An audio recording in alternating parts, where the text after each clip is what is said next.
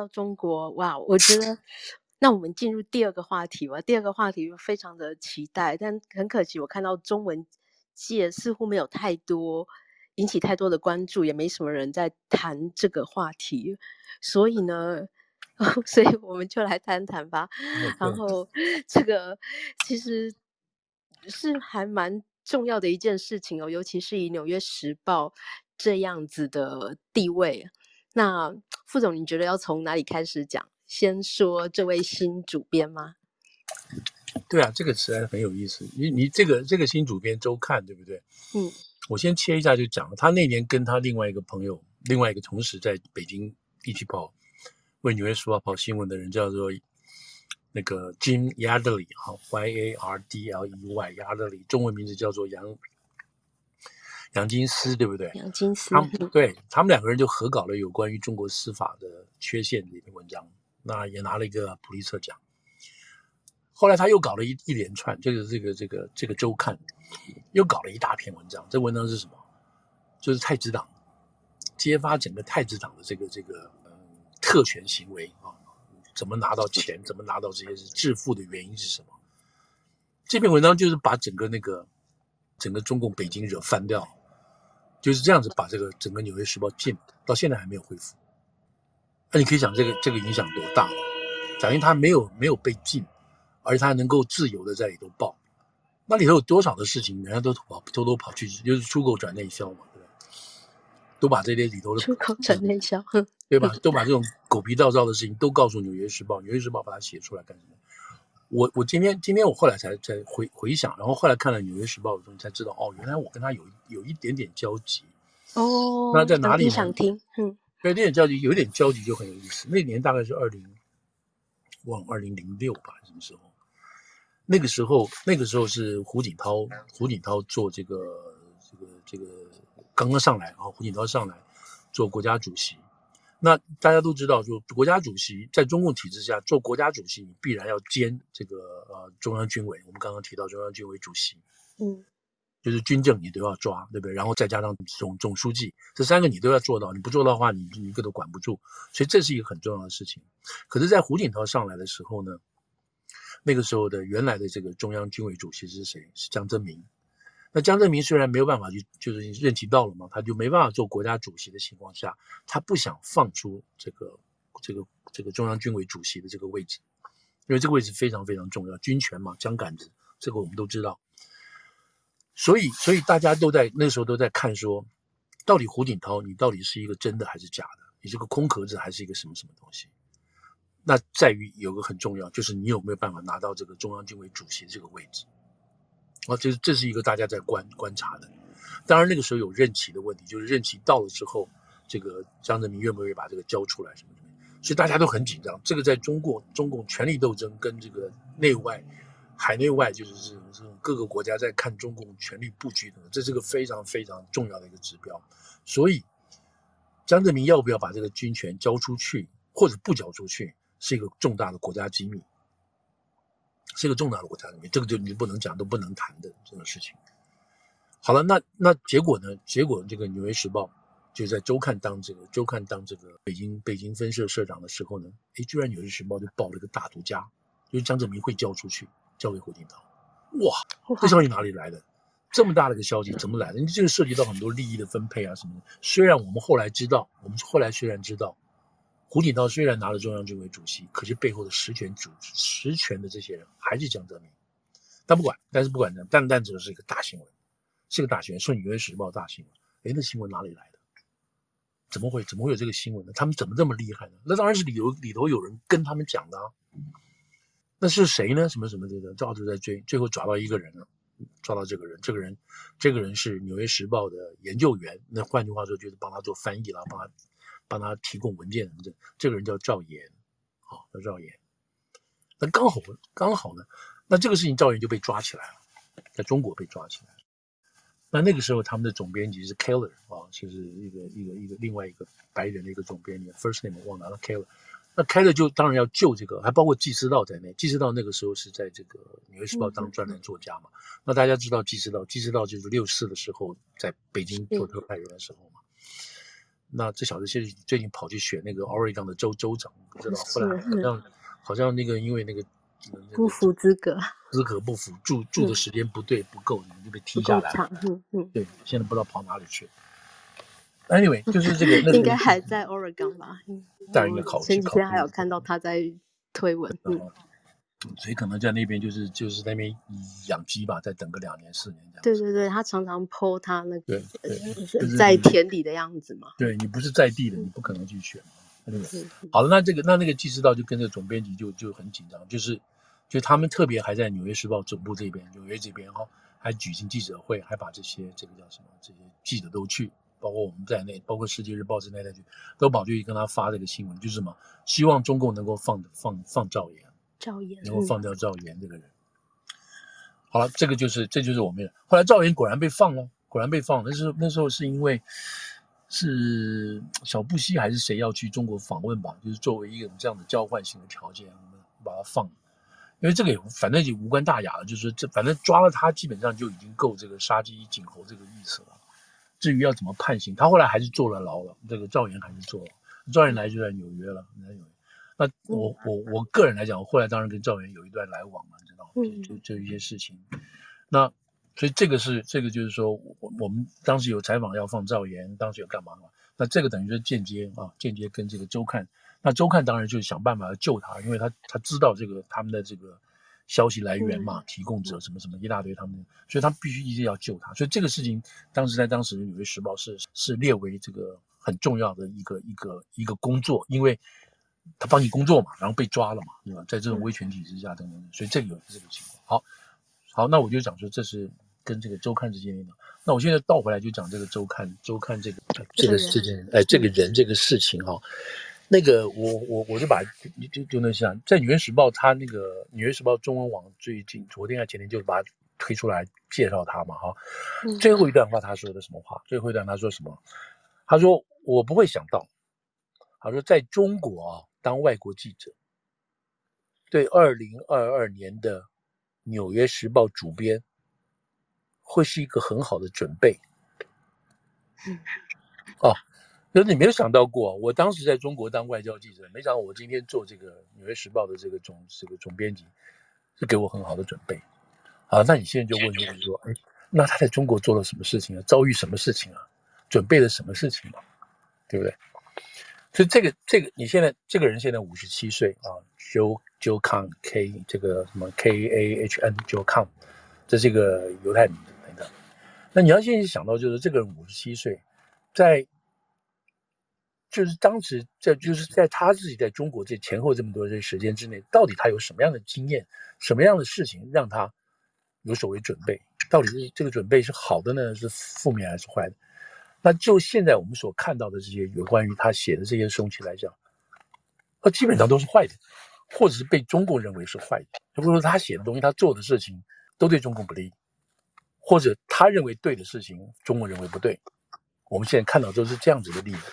我都是这样例子，所以这是一个这个现在这个人上任以后，就是要做《纽约时报》总编辑要讲的这个事情。好，那当然我们现在把它拉到一个全局上来看，就是说，啊、呃，我车上跟若晴提过，《纽约时报》找总编辑不是随便的，对不对？因为这个《纽约时报》基本上已经一百多年、一百七十几年的历史。它变成是一个 institution，institution 意思就是说，它等于是美国这个这个国家，或者是这种这种有就是准许有自由媒体的这种国家里头，它已经变成了一个叫 institution。institution 意思就是说，它是一个制度化的，就好像有国，美国国家都有国防部，有内政部，什么什么东西。说你这个国家你不能没有《纽约时报》，或者你不能没有媒体。那这个媒体就是所谓自由时，在自由时自由媒体是国家的话。就是讲自由时，这就是讲这个《纽约时报》。那当然还有其他的报纸了。可是就美国来讲，《纽约时报》这么多年是一个领军人物哈，就是他是他是 number one。那当然，你因为你讲这个《华尔街日报》啦，或者是《Post》啦，这都有各自的背景出来。但是《纽约时报》这么多年来，他一直是这个样子。好了，那这个人有人出来，他们在选这些所谓这个总编辑的时候，当然都有很多的安排了。当然有这个接班的梯次。先让你去做什么？你有什么背景啊？什么什么这些东西都有都有铺陈的。那就大致上来讲，大致来讲，他们会找这个总编辑呢，以前都会找一些啊，你是中西部出来的，哈，中部西部出来的人，那这些人，这些人在小时候的成长过程，一至少到大学读书的过程，他们等于说比较在地，有接地气，跟美国的这个 heartland，就是这个内陆，不管是这个生活习惯啦，或者是那个宗教观念啦，或者是意识形态啦，或者对于美国真正内部里头的了解，这个对他们讲在。青年时期一定有一定的这个这个这个怎么有定舵的哈，有定舵的定苗的这种这种基础，然后他们当然出来到不同的这个大学，嗯，哈佛啊、哥伦比亚什么耶鲁这这都不一样。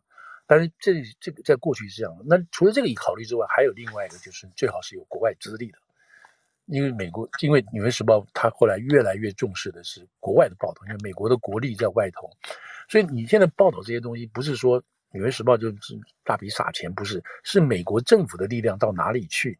那么，《纽约时报》作为美国报纸，他就去那个地方去监监督那个政府，监督美国的这个政府在那边做什么事情，以及美国政府在那个地方在那个国家所做的事情所影响这个国家的情况，他们就去报道。这个是这个是这样的，不是他也不是说没事就随便花钱就把一个人安到什么地方去报，他不是这样子的啊。哦所以，《纽约时报》这个过去的报道派这种驻外记者，都是有这种随着美国的国家政府的力量，他会去做。他主要是监督美国政府，就是美国政府在在当地所产生的一些状况。那当然，你自然就会涉及到涉及到这个这个当地政府等等。好，那这是美国美国自己自己角度去做。所以他选的这个人呢，原来美国国力没有那么没有那么强大的呢，他找的人都是这样的背景。后来陆陆续续就找一些就是必须要国外的。自立了啊，国外的自立。那么当然，在过去这个，在这个这个冷战的时候哈，我们叫冷战这个时候，基本上找的就是就是所谓知恶派。你最好做过莫斯科的这个特派员啊，或者你做过柏林特派员，反正你做的这个事情都是跟美国、跟罗、跟跟莫斯科或整个西欧、北约什么都有都有关系的这些事情。这是我们这是讲近代的这些事情啊，就是就是这个冷战以后的事情。所以知日知知恶派。或者是知欧派，在这个地方一直是占有很主要的这个地位啊，在在这个考虑这个啊、总编辑这个位置，当然在中国这个或者亚洲这一派，一直没有没有受到足够的重视，虽然是有，但是没有受到足够的重视。这当然跟当时的国际啊、什么国力啊，还有国家的这个地缘政治啊、什么这个都有关系。好，那那个之前你就是重不重要？我们现在回来讲说对中国的这个这个影响，《纽约时报》当然对对对中国报道都有。都有报道，这个不是说呃现在才有的，是清朝的时候，八国联军的时候，庚子赔款的时候，这个这些你能想到的这些都有。所以如果大家如果有兴趣的话，就回去去看啊。当然当然最好现在出来了嘛，你能在海外，你就去上这个叫什么我们这个维基百科，它后面都有那个 footnote 的嘛。你看那个 footnote，那个就是备注对不对？它备注上面都有资料来源嘛。你从那个资料来源，你可以判断他们讲的话。这个这篇文章写的真假，譬如说你去看一下那个八国联军，这个所谓这个什么这个义和团，你去看这些东西，你看英文怎么写的，或者是翻译过来的中文怎么写的，就他们这个角度来报道。然后你你不相信的话，那你就看他下面的那个那个那个消息来源嘛，哈，是怎么报道的。所以你大概可以看出来，外国对于譬如说。这个呃，义和团啊，或者是这个八国联军是一个怎么样的角度？我这样讲倒不是说是有什么翻案了，这大家看了心里就有数了。意思是说，这外国，呃，你美国当然是其中之一啦，欧洲啦、英国啦、德国啦，都对当时的中国都有报道，到现在都没有没有停过。他们怎么报，怎么看中国，当然都是以他们的这个观点跟角度来看，也涉及到他们自己国家的利益等等这样好。Anyway，所以这样下来之后，你会说，那那这个《纽约时报》当然。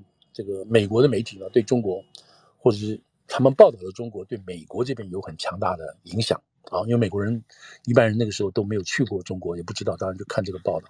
所以美国这边除了这个所谓《纽约时报》了，还有一些其他的报刊啊。另外比较有名的像《纽约客》，还有一个叫做这个 Saturday Saturday Evening News 啊，星期六评论，还有一些其他的东西，这些都有一些。美国的这些作家啊，那这你可以讲的，这比较自由派的作家，或者是 missionary 哈，就是跟这个宗教有关，他们都会自己跑到中国去，然后在那边待下来，然后写东西，然后寄回来。那时当然是航空或者是那个海运寄回来。所以美国这边对于中国的理解跟了解，都是透过这样来慢慢慢来了解的。所以这些人作为一个文化桥梁或者是一个政治性的桥梁，当然就是非常非常重要。那我们就这个就是我们倒带快一点嘛，就是说，譬如说大家知道那个什么，哎，那个呃呃，爱金生是不是？我忘忘了他的名字了。呃，这是《纽约时报》那个记者当年在延安访问过毛的嘛？啊，访问过这个这个艾普金，艾普金访问过这个这个呃毛泽东的这个事情，他后来写了一些很多的文章跟报道，就赞美这个共产制度在中国的这个重要啊，而且是称赞这个中国这个这个共产制度在农民的生活还有这个社会结构所起的力量，所以讲了很多这些好话，所以所以。他常年在这边做，那这个人后来回到美国，就是变成另外一个剧作家什么之类。但他在那那段那段对美国做的呃，对美国老百姓说，看到中国的报道，就起了很大的影响，就认为基本上这个共产党是好的等等。当然后来后来当然发展不是这个样子，但是但是不管怎么说，在那个时候就那那包括在国共抗战的时候，那个也是在自由派当道的情况下。一直在写有关于这个国民党的贪污啊、腐败啊，然后共产党在这个不同的地方，包括这个呃苏维埃基地啊，那个时候共和国那个时候在江西所做的一些什么这些事情，都有比较正面性的报道。然后对于国民党当然有负面性的报道。这个你就回到，因为我们现在回到我们现在是在美国生活，所以我们很可以看得清楚，比如说对川普的这种啊、这种歪曲性的报道，然后对于他的事情尽量打压，然后对于这个对于这个拜登的儿子的事情不报道呢？我们现在看得很清楚，对不对？我们知道发生什么原因，怎么回事？那对跟不对是另外一回事情。那同样的类似的事情也在那个时候的中国。那我不只是光讲中国，《纽约时报》对于埃及的报道，《纽约时报》对于这个这个非洲的一些报道，当然也会有类似的情况。特别是我觉得一很明显的，就是对于当年那个菲律宾马可仕那个那个那个时候整个马可仕政府的时候报道。因为他亲美的，然后当地的这个这个反共势力，不，这个这个亲共势力、左派势力出来的，所以这个美国在这个地方的报道，每个国家都有它不同的这个情况。那对于中国来讲的话，当然就是所谓那种自由自由派的报道，或者是社会主义的报道，那时候真的基本上占了很大的上风。嗯、所以，anyway，我现在讲就是说，我记得那时候 Atkinson 是不是他还说，他觉得中国共产党比极权主义更民主？对，有类似像这样子的话，对对，那那个我觉得应该可以说，就是说，在整个人类对于人类社会制度、就是制度、民主制度这种东西的，就当时性的了解，所做的这些话，讲了这些话，那当然现在看起来当然是当然相当荒谬了，特别是在现代，现在这个时候，你看到这个普京的集权式的东西，替这个国家、替世界带来的这个影响是什么，对不对？那这个这个就是，如果爱迪生现在还活着的话，他可能不会这么讲。那那就意思就是说，我讲就是说，美国的媒体对中国，对对呃对各个国家的报道，对美国老百姓是有这样的影响。当然，我们可以讲说，像《时代》杂志那个时候，他们那个时候是因为老板这个这个这个 Henry 啊，Henry 呃 Henry 什么东西我忘了名字，他是比较这个啊、呃、比较保守派的，所以这个《纽约时报》不是那个 Time Magazine，当时比较受到国民党的这个这个怎么讲比较喜欢吧，这么说哈。那这里头都有都有对于当时的这个这个内战的情况啊，都有偏好的报道，什么什么都有。这个这个问题是非常大，就譬如到最后结果是美国都有那个时候就问说 Who lost China？那那个时候在一九五零年代的时候就有很多这些书出来啊，来证明是中国是谁丢掉的。就像他们也会调 Who lost Afghanistan？Who lost 这个 Vietnam？这些东西都有。美国你知道学界、政界还有这个新闻界都会。对这些问题做有一些探讨，那你光这个题目你就知道，就是说美国对一些事情的看法是什么啊？Anyway，所以我就这样讲的原因，主要就是说《纽约时报》啊，什么什么这些事情都都都有这样子的重要性啊，报道的性，特派员的这种重要性。那在战后，就是冷战这边，当然就是知书情书啊，这个知书派啊，这是这个知恶派的这些为主要为主。那现在我们看到就清出来了，你看我们刚刚就引用这个这个。这个周刊这一句话啊，就是看得出来说，OK，这个时间在这个时代已经在改变了。那这样讲好像有点是有点，我们把这个 word 啊，这个然后塞到这个这个《纽约时报》嘴巴里头，逼他承认说这是中国的重要性。他在整篇在介绍这个 John Kent 的这个这个 Joe Kang 的这个过程当中，他并没有并没有强调这是一个中国的时代，因此我们要用一个懂中国的这个这样子的，他没有他没有这样子的一个。一个正式的说法，可是呢，他在介绍这个周周刊周刊的时候呢，基本上都跑不了中国，跑不了中国的事情。所以，所以以他自己本身对于，就是说他是一个所谓 foreign correspondent 啊，那他基本上大部分的这个这个驻外海外时间，大部分都在中国。他好像除了中国之外，还没有去过别的地方去真正做过采访。所以你可以说他的这个采访经验跟采访的这个这个理念哈，他除了他在小时候，我们等下再倒回来讲他小时候的事情之外，那他的基本是这样子速成的，那就跟那个那个以前川普的那个国家那个白宫的那个副安全副主席伯明对吧？一样对不对？也是一样，他这个年纪轻轻做《华尔街日报》的记者，在在在北京就有。被抓被关，然后这个什么什么他的那些什么什么他的那个 note 啊会被被拿走，什么丢掉什么这类事情，所以你这这当然一定程度上怎么讲，就是形成他对于中共或者是中国政府的那种看法，那都是不好的。啊那周刊也有一个类似的情况。那我今天讲我有点断断续续的说，这就是说那今天就先先讲他这一段吧。他是在八九的时候，在这个天安门。那他那个时候没有真正去替，没有还没有真正是替哪一家媒体在写东西，他没有。但是他在去，他等于他那段时间在天安门的原因，在到中国的原因是因为中国出出事了，他必须要去看一下，所以他就去了，他就去了。但是他没有说帮谁写东西。可是呢，他在那时候他是哈佛大学东亚研究所的学生。哦，他是用学分的身份拿到这个 B two 的签证，B one B two，反正商业商业或者商业签证就进去了。那他在之前他已经帮这个这个德州这个呃 Texas Morning News、Dallas Morning News 德州晨报啊，德州晨报有做，呃达拉斯晨报有做过记者，那时候在在达拉斯做记者，所以他用这个名字去帮达拉斯，所以我帮你写东西好不好？好好写，结果写的东西就出问题啊。他最后是被驱逐出去的，驱逐出境有一个什么问题？有个什么状况呢？他跑到北京外郊这个城郊啊什么地方去访问，找农民去问。那在这个过程中，当地的公安就挡他，你知道，就认为他违反这个规定，不能采访什么这些东西，就把他抓起来，就抓起来了。抓起来之后，那个时候《纽约时报》驻北京的总编呃那个社长是谁呢？就是季思道，就是季思道，就是季思道。就是我们刚刚讲的这个这个 Christopher 啊，季思道，他太太是是中国人哈。嗯、那季思道，对，伍洁芳。那既知道那个时候当然就把这个就爆了，所以这个后来我其实后来才知道，就是大家去 Google 一下，当时去找这个纽约时报，当时也变成一件新闻，就是美国这个美国人被这个被被北京警方扣留什么之类，后来都放，放了之后他就跑到他就跑回美国来了，就跑回美国来了，然后最后再去香港，那是后来我等下再来讲。Anyway。那这一段事情是给他一段很大很大的一个影响，很大的影响。他知道这个，这个，这个，呃，这个中国的集权政哎，中国这个这个这个集权政治了，然后这种不合理性等等这些事情，他大概心里有个有个有把尺了。那这个东西呢？这个东西就决定什么？决定他后来在美国啊，在中国采访的一些方向跟东西。我这样讲，当然也不是说他一定对中国要抱有成见啊，抱有成见，不是这个意思。就是说我们，因为我本人也做过做过记者嘛，所以我们就想说，用他的这个角度来看，他怎么样做他这个工作，做他这份工作的意思啊。他后来有讲过，就是说，OK，他被派到中国去了。他后来是这个《华尔街日报》啊。先雇了他，他去了《华尔街日报》在上海做，做完之后呢，啊、呃，帮《华尔街日报》拿到一篇普利兹奖吧？哦，没有，他没有，他帮在《华尔街日报》做的时候，他拿了拿了普利策奖。普利策奖是帮前面那个报纸，嗯、就是这个呃《Dallas Morning News》做哎做的这个东西。Anyway，那他然后呢，这个。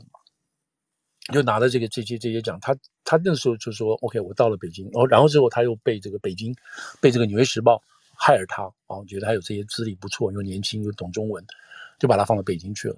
他那个时候就，你后来看这些这些报道，这些报道其中有一篇比较详细一点的，就是那个《纽约杂志》哈，《New New York Magazine》啊，大家如果是 New York Magazine.com 可以看到这个这篇文章，这这个这个纽约的当地的杂志对有对他有个更。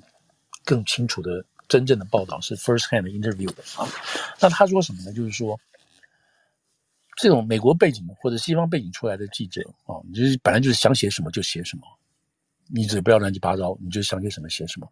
所以呢，他们觉得到中国可以想写什么就写什么，这这样子的期望，后来发现是不可能的，是不可能的。不是说你要报道就报道什么，所以他们会觉得说，在西方国家来讲，在西方国家国家，你报道这个国家怎么报道呢？他有选举，你就报道他选举。而且选举很热闹，因为里头的派系啊，什么人不同。然后美国人、美国政府对于这个国家选举、选举有什么立场啊、角色啊，什么这些东西，或这些人是不是亲美亲苏什么，他们都有这种可以分析的东西可以写。所以西方国家对美式记者或对欧式记者，这个他们有东西可以写，你知道？然后那剩下什么？剩下没什么好写的，对不对？因为除了天灾、天灾人祸之外，你就去写一写之外。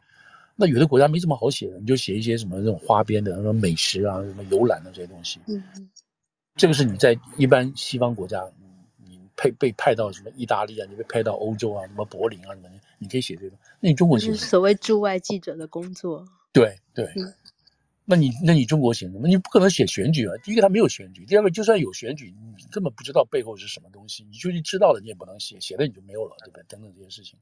所以对他们来讲，以前可以写政治的东西，你不能写了；你写商业的东西也不能写啊，因为里头涉及到就是国有企业啊这些计划啦，还有一大堆分配啦，什么关系，你也不能好写了。你不能总写一些民俗风情吧，什么什么什么过年啊，什么吃饺子啊，你不能老写这些东西啊。所以他们基本上就很快就认知到说，在中国这这种体制上，你没有东西可以写的。所以呢，必须什么？他们必须写专题的方式。用专题的方式来承认、来呈现，那他是他那个时候一个什么概念呢？这 John 看是说他已经经过了六四嘛，对吧？他经过六四，当然这个当然这个过程都在改变当中了哈。那他经过六四的时候，他了解什么？就是中国正在巨巨大的改变、巨大的变化。那全世界必须知道中国，必须知道中国，必须要知道什么中国呢？知道中国怎么在这种怎么如何巨大改变，怎么变。哦，你这里头不管你就不管有没有党的在后头支配也好，或者控制也好，你就把这个中国在变这个事情要把它写出来，同时呢，要告诉全世界说这是中国，那就告诉中国，因为中国太重要了，所以他让全世界的人知道，透过他来了解中国怎么变在变，这是他的这是他的想法，就是他们觉得驻外记者是这样的责任，那。他又觉得这个权力非常大，因为我要写什么写什么，因为你你因为你那个后面的总编就搞不清楚，我只要告诉你，你听了听了觉得可以，你就开始写。所以他觉得做记者的权力很大，那特别是驻外记者很大。好了，他就是想去写这些东西，所以他就写了一些专题性的东西。那专利性的呢，当然就挑了一个中国中国这个司法司法问题哦，司法里头的这个这个腐败啦，或者这些这些东西。这个这后来他们得了一个一个一个一个奖。那这个当然，我我个人会觉得是说，哎，反正你只要去发，你只要去挖中国的黑暗面，你绝对在美国可以得到奖了。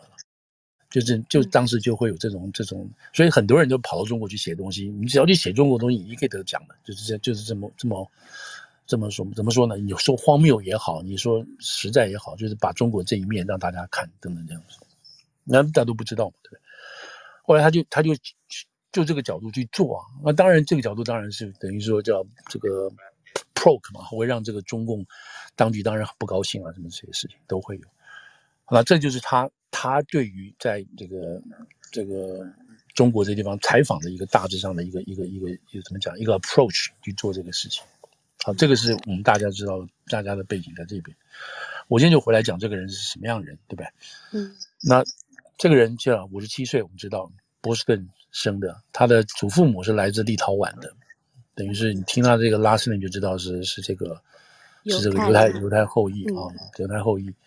那 Joe Kahn Joe Kahn 他的你你因为他的原名是 Joseph Kahn 嘛哈，那简称 Joseph 简称就是 Joe 嘛，因为 Joe Kahn Joe Kahn 就变成周看了，好吧，这个也可以，我们就接受。对，他还蛮有趣的，他的。以英文转中文，他的姓变成他的名，他的名变成他的姓。对对对对，就是这个也也，反正我们没什么牵强附会的地方，就是这个名字就这么单纯出来了。嗯，当然我们有机会问到他的话，就是那，是谁给你取的嘛？哈，我想我们终有机会会会找到他了。嗯，然后然后他小时候，他妈十岁的时候，十岁时候就就就走了，生癌症就走了，嗯，然后他就。看他现在的说法是说，这个他妈妈走对他有很大的影响啊，他人就变成比较、嗯、比较内敛啊，然后就被然后爸爸马上就结婚了，他就被送到那个很有钱的哦，就很有钱的一个寄读学校去念书。他们家是非常非常有钱的，他这个祖父母来的时候也是做小本生意的，在他爸爸的时候就赚了，就开始赚钱了。他爸爸叫 Leo Kahn。如果大家知道是这个 Stable 有没有？就是我们卖这个文具的这个 Stable，所以我买笔啊，买那种什么布啊什么之类那些笔记簿什么这些东西。对，在美国是超级大的连锁。对，量量贩店卖卖文具的，卖文具的。嗯，对，就他爸爸跟另外人一起一起一起一起创立的嘛。哦，那这个 stable，如果大家都知道什么什么都都可以。那他爸爸当然原来不是做 stable，是做这些呃怎么怎么讲这个超市的哦，做超市的东西。那他爸爸很早就先经营小超市哦，这个在波士顿、在 Washington 这边都经营小超市，这些小超市做的都很好。那他怎么呢？他已经知道，就是说未来。这个消费者的这个倾向啊，在这个在一九九几年的时候，未来消费者的倾向都是会，就是他也许在波士顿，波士顿总是比较文化稍高一点的地方，嗯，他觉得未来的这些嗯客户，这些这些客人都希望要一些，呃，有一些消费意志了，要需要一些干净的东西、环保的东西，你贵点无所谓，但是但是要有这几个要求等等这些东西。哦，精致一点，所以他有这样的健康有机，对有机这个，所以他的这个卖的东西跟进货的东西就从这个角度去做，那果然就有这个市场，然后就陆续开了好几家，二十多家这个分店。那你知道美国就是这样子，你只要成功的，你干什么，就有人把你收购，嗯，就有收购，所以他这个店开了十几年嘛，然后就有这个 Whole Foods，就是这个 Amazon 老板，Whole Foods 就把它收购了，当然收购就赚了一大笔钱了。所以他爸爸在这方面的经营各方面是很有一套的，所以他基本上可以算是这个呃超市的超市的这个霸主了，成功的大商人。对对，不能说他是龙头啊什么之类，因为你还有其他的。但是就是说，在在这个背景上来讲，他爸爸九十几岁才走的吧，好像是。哦。对。在这个背景下就知道说，这个谁 John Kahn 是这个含着金汤匙出生的，是很有钱的。他不愁吃不愁穿，基本上，但是这个人并没有被，并没有被这种家庭背景说什么讲说腐化啊什么之类的。Anyway，所以他进了麻州那边最好的寄读学校，然后就进到 Harvard College，就是哈佛哈佛这个哈佛大学。那他是这个呃主修历史，主修历史。那他这段时间，这段时间他哈佛这段时间也是很有意思的啊、哦。他在哈佛这边就人家就就就你看到报道，就是他现在大家觉得说这个人其实蛮严肃的哦，也蛮严肃的。然后呢，他就也很喜欢报道一些事情，开始写东西。后来就做了哈佛校校刊《Crimson》，嗯，嗯，哎，这记者开始做。而后后来呢，就是他这个，你看这个从哈佛这个角度来讲，他们他们这个学生报、校园报是做什么的？专门监督学校领导。哦，学校领导做了什么决定？哪个科系经费什么的？所以校园报你当然监督校园，监督你这个校园的领导嘛。所以搞得这个校长都很火，你知道吗？就是不以后下令所有这个校园的各什么各各各系主任什么的，那都不准接受他们的访问。就你可以看得出来，在美国很有意思哈。你从在校园很有种，对你校园就可以搞到跟你当局跟你对刚的这些东西，然后而且很好，而且很好看。对，而且你也没办法他，对不对？你也没办法对他怎么样。所以现在其实。就是大家如果有兴趣，真的长期性研究的话，就可以常常去看这个 Crimson。但现在都上网了嘛，去看这些事情，你就看到一些很有意思，特别是留言，特别是涉及到一些华裔，比如说最近的这些这个有关于这个呃那个什么叫那个 admission 啊入入学没错入学许可，最近的讨论都很精彩。对，你去看这些东西的话，你就了解了解这个什么 multiracial 啊，就是多种族主义不同的看法，在学生这个层次，大学生言论自由呢。那那个，那有的人也很那个这边，但是你要讲偏的，你要讲的一些什么，当然一上来就群攻你干什么之类的东西。但是没有人把它封掉啊，也没有人要把它关掉，也没有人说讲话了被抓走了什么都没有啊，不会这样，也没有什么，也没有这个什么学校的什么什么书记来警告你啊，没有这种事情。所以这个已经养成了这个，你在哈佛这种情况，你只要有兴趣了，你就可以去看。那有人也许没有兴趣，只喜欢每天 party 的也有。对，嗯，这是一个百花齐放的论坛。对。对所以，John Kahn 就周刊在这个环境下，他后来就做了总编辑了，就是主编了，你知道。所以，你看他已经在这个时候，他已经就有这样子的一个倾向了。可是，好了，出来他就觉得要走走这个走这个叫什么？走这个新闻的路了。对但是你在哈佛算老大，可是你到社会上算老几啊？不算老几，什么什么都没有。所以他第一份工作就被就到了这个，到了这个德州的，就是我们 Dallas 这个 Morning News 的。Dallas Morning News 也不算是一个，也算是个大报了，在在德州在当地算是大报哈。对，大报。哦，他最早去是一个 Plano 的 Plano 的一个另外一个一个报纸，后来再跳到这个、嗯、这个 Dallas 去。那他报什么东西呢？就报市政，你知道？嗯。他就报这个当地的市议会、市政府什么，这也当然也是监督性的角色，因为这个对他来讲下令就是说，可他觉得这没有意义，那没意义，没有意思，他不能开创什么，也不能改变什么，因为外面世界这么大，他出来看到是这个样子，他觉得没有意义，他觉得这个必须要重新要做一些事情，他必须要改变一些事情，所以这个时候才才把他怎么讲，就改变这个这些这个情况，然后这个时候就六四出来了，六四就出来了，所以他在那年的那年的五月底吧，还是什么时候就拿到这个。这个什么的，这个签证啊，就过去了。嗯嗯嗯。我们现在不能确定是因为他这个他的太太 Sharon Wu 好像是什么时候什么时候这个啊？什么时候认识？哎，认识的。这段他这段这段还是没有完全公开很多。两个孩子，这个他太太原来在这个啊，是当然是来回来美国以后，哎，对，世界银行回来美国以后，在世界银行做事的。我觉得看照片应该像是应该像是南方人，我觉得。而且世界银行嘛，一一一定是过去从事相关金融工作的人，这样等等。嗯，后来他就在就是到了到了北京，然后开始去看到天安门的这些事情等等这样子。那这段事情，他我想以后应该他会自己会告诉我们，他接触了什么人，看了什么事情，做了什么事情这样的。那那个时候他也陆续去做一个 freelance，然后就自由撰稿人，帮这个 Dallas Morning News 写些东西。那后来就是我们刚刚有提到了，他去北京采访的时候啊，在北京郊外采访农民的时候出事了等等这些事情，就一路这样子，然后后来就回到这个，后来就就是《纽约时报》后来把他再雇回来了，雇回来之后，他再做了这个北京分社的社长，在那个时候，他跟这个啊、其他的人合作，就写出很多有关于这个跟中国相关的东西。后来《时报》又把他调回来，调回来，调回来。调回来之后，就让他做这个呃欧洲啊，那是做这个国际版的这个编辑。在那个时候呢，他回来，他回来之后，先做了一些有关于经济报道的什么事情。所以那个时候，他就策划了有关于揭发中共太子党这个这个呃这个 Prince Line 啊，有关太子党的这种这种致富啊，还有这些家族关系、人脉的关系就出来。那那个时候受受凶受受害最大，当然就是温家宝那个时候啊，因为他比较了解，他还采访过，只是他待在那段时间。受害，对对，温家宝的这就是被很惨的时候。嗯，那这样的话，当然是你怎么可以怎么可以去去接这个接这些事情呢？这些事情怎么能让你们知道呢？等等东西，那他怎么来的呢？他就是根据他跟另外一个记者叫巴尔道夫啊，那个人一个记者好像姓张吧，我忘记了。也是驻《纽约时报》驻北京啊驻上海的这个记者，他们那时候讲他们怎么了？他们就是从中这个中国里头所有的这些商业司哈，就当地上海的什么的，不同的记录，他们去去查，谁是谁是这个所有人，谁是什么，就就这个公开记录里头作为一个基本东西去查这个事情。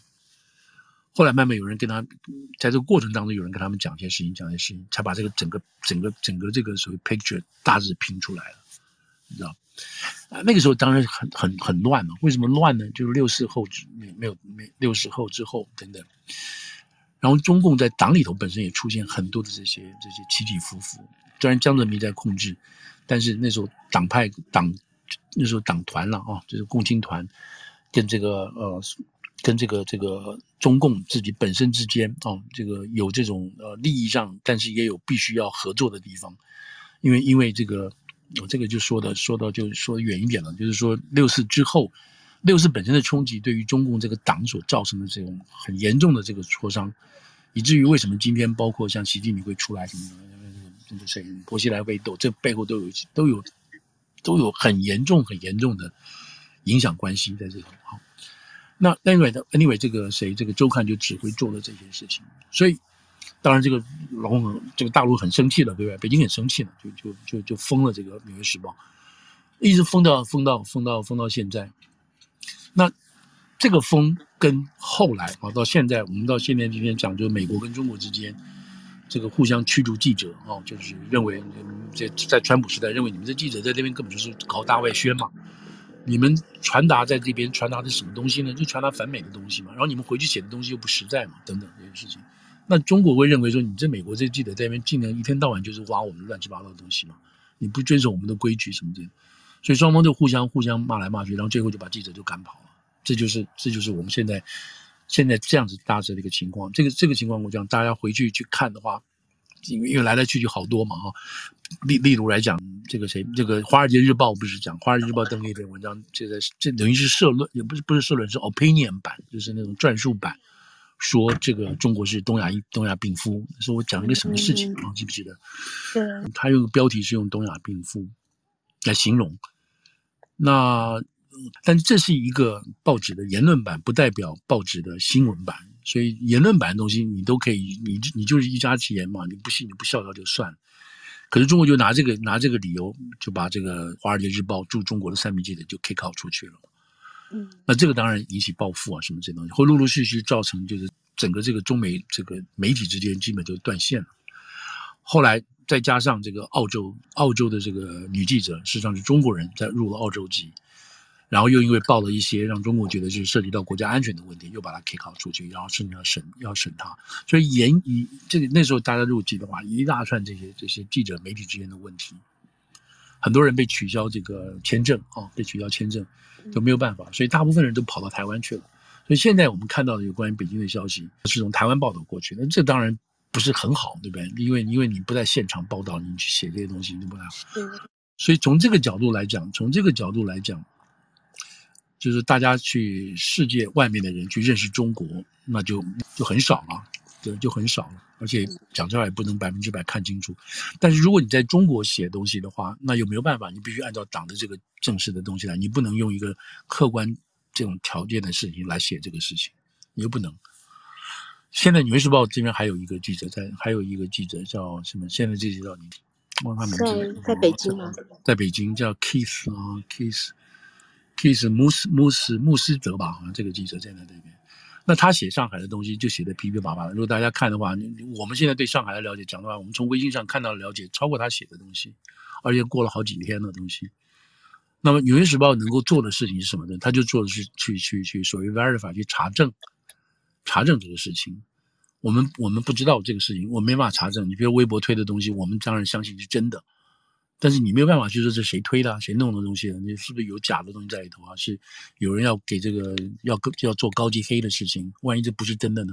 我们没办法做。但《纽约时报》它必须作为媒体，它必须要去查证它所报道的这个推推文也好，或者是这个视频也好，它必须做一些查证。所以它出来的东西，我对我个人来讲的话，就是他查证过，应该是真的。那他据这个查证过程来写，那就有有一定的可靠性。那但是他不查证，我们是不是知道是真的？我们大概也知道是真的。但是新闻的训练，你必须有这个过程，就是。那现在就是说，OK，那现在就回到最后结果，就是说，OK，你找到现在这个抗这本身啊，就周刊，它也不是完全没有，它还有它也有竞这个所谓 competitor 竞争竞竞争的人啊。纽约时报原来这个总编辑，就是现在要离开的这个总编辑 Dan Barker，Barker 这个人呢。都快到六十五岁了，他们也是有规定，六十五岁你就要下来了。这是个黑人，他是《纽约时报》第一个黑人总编辑，所以在《纽约时报》来讲也有一个象征的，也有象征意义。但是他没有驻外经验，他没有真正的驻外经验。所以你要说这个这个是不是特例？然后也是特例，为什么呢？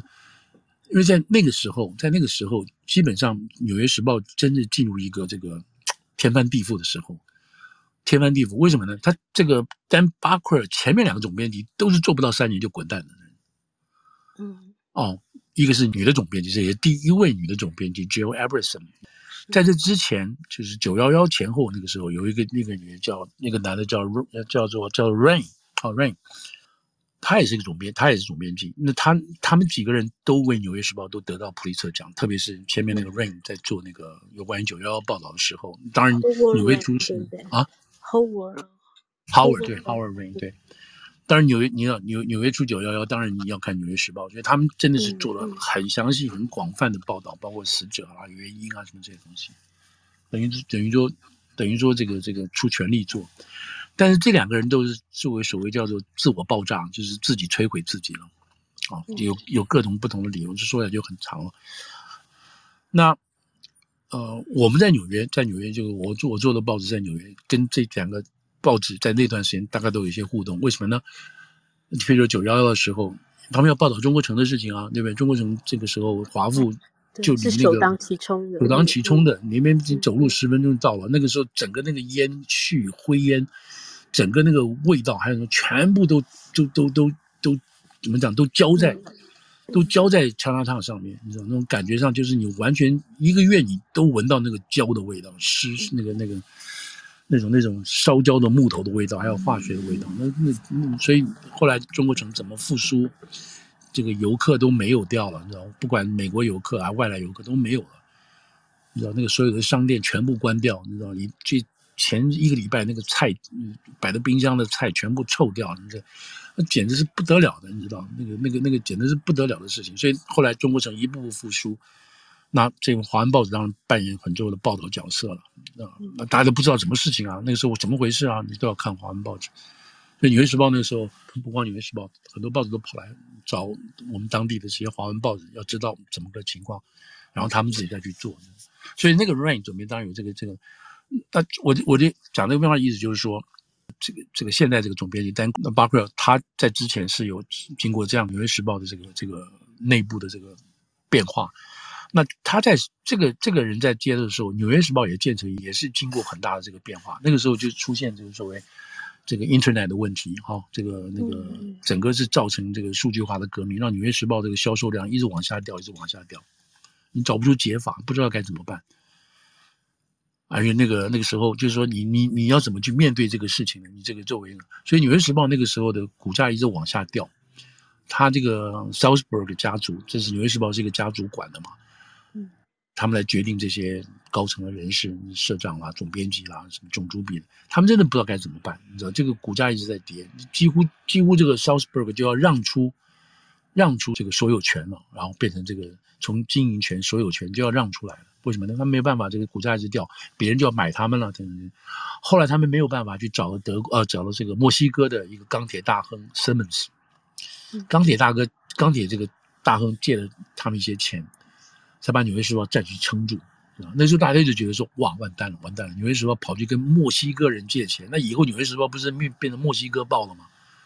那大家就觉得，你知道，觉得很糟糕，你知道，这个 Sulzberg 家族。怎么可能会这个沦落到如此这些事情？所以那个时候，登有一些这种风雨飘渺的那个时候，那这个这个 Dan Quayle 进来，那个时候就开始去一不断的去发展这些数位化的东西，推动这些东西等等。所以他们《纽约时报》就要要要论功的话，就是说这个这个 Barker 这个黑人总编辑啊。他把《纽约时报》的这个所谓 digital 的这个 subscription，就是那个数位化的这个订户哈，从原来的十万，现在搞到将近搞到多少？一千万，是整个救回来，整个救回来了。你知道，他现在可以大胆的说，我们不见得百分之百需要这个广告做我们的 revenue，我们现在你知道订户量，这交的钱等等等等的，可以告我们讲，他现在有将近五千个人啊，这个 full time 的东西，做很多东西了，做这个 digital 的东西。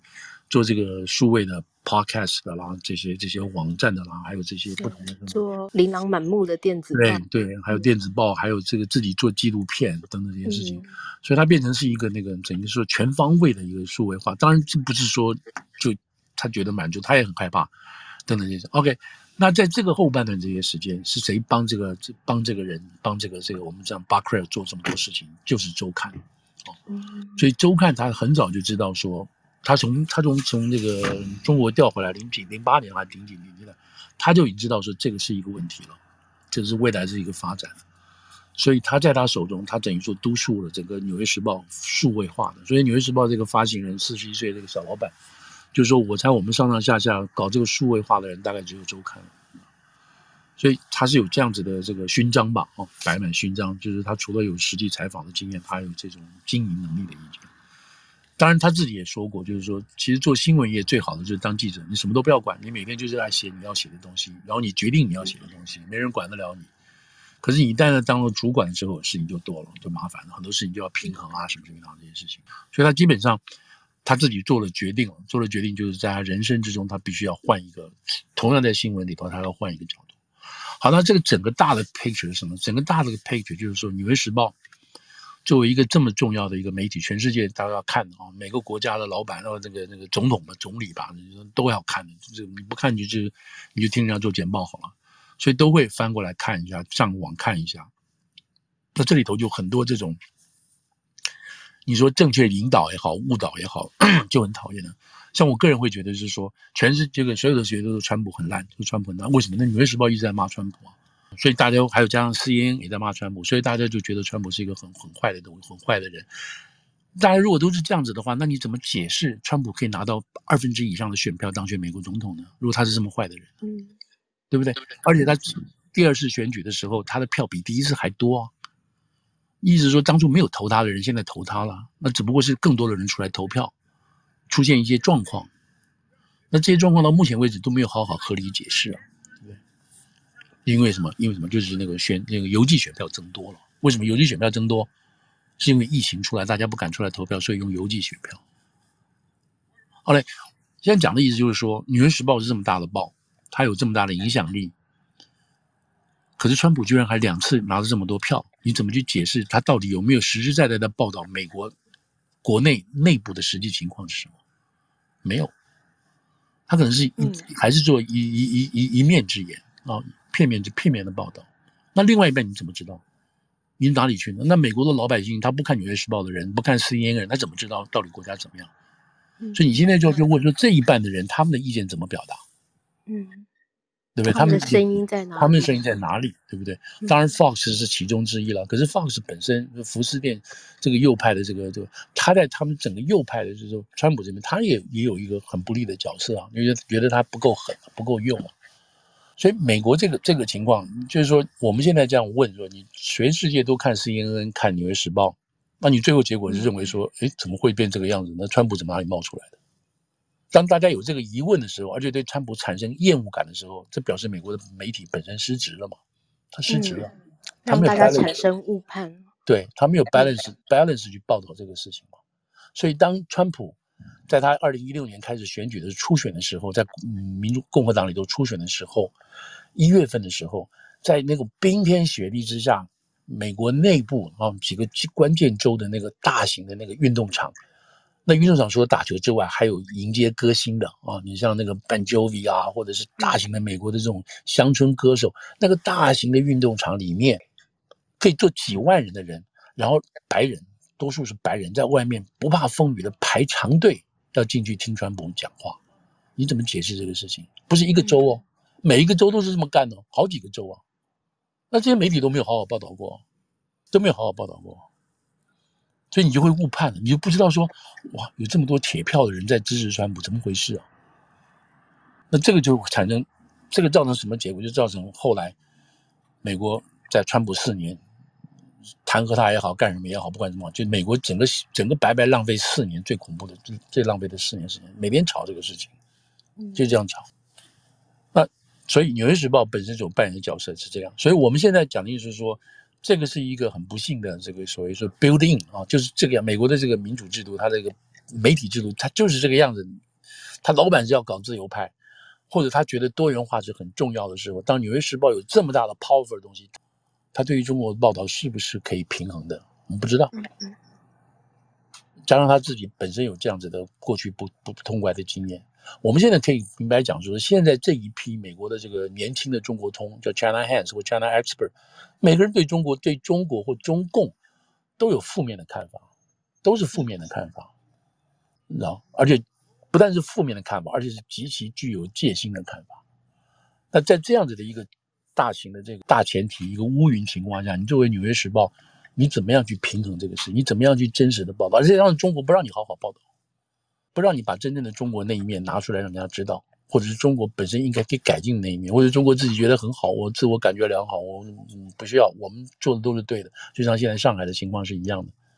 你明明知道有问题，你这就不承认，对不对？嗯。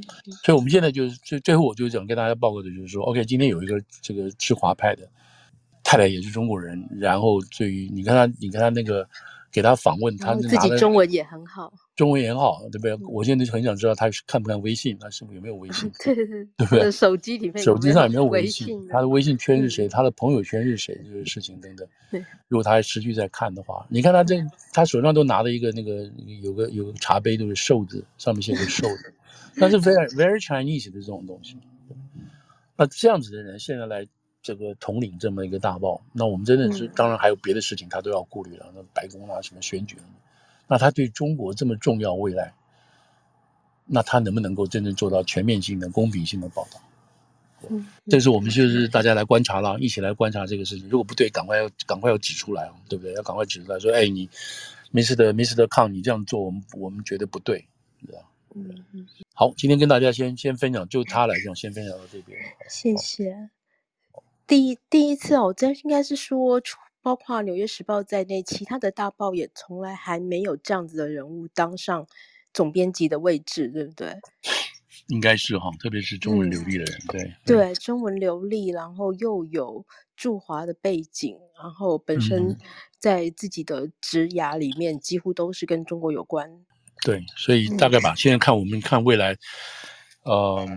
他是六月份，六月上六月份上任，嗯。嗯，那六月份你看，先当然就是欧洲的事情了，嗯、然后，要是我们的话，一定在，要是我们这有那种概念的话，现在就已经在部署二十大的问题了，是，对，对，以中国《纽约时报》来讲的话，它一定要作为全世界啊，我想每个国家，美国报纸搞不好都是这样的，包括法国的报纸、德国的报纸，他们作为媒体，一定要在他们的国家。提供对中国最深入的、最及时、最重要的报道，对不对？你相对来讲，每个国家的媒体都希望能够在自己的国家取得龙头地位嘛，好。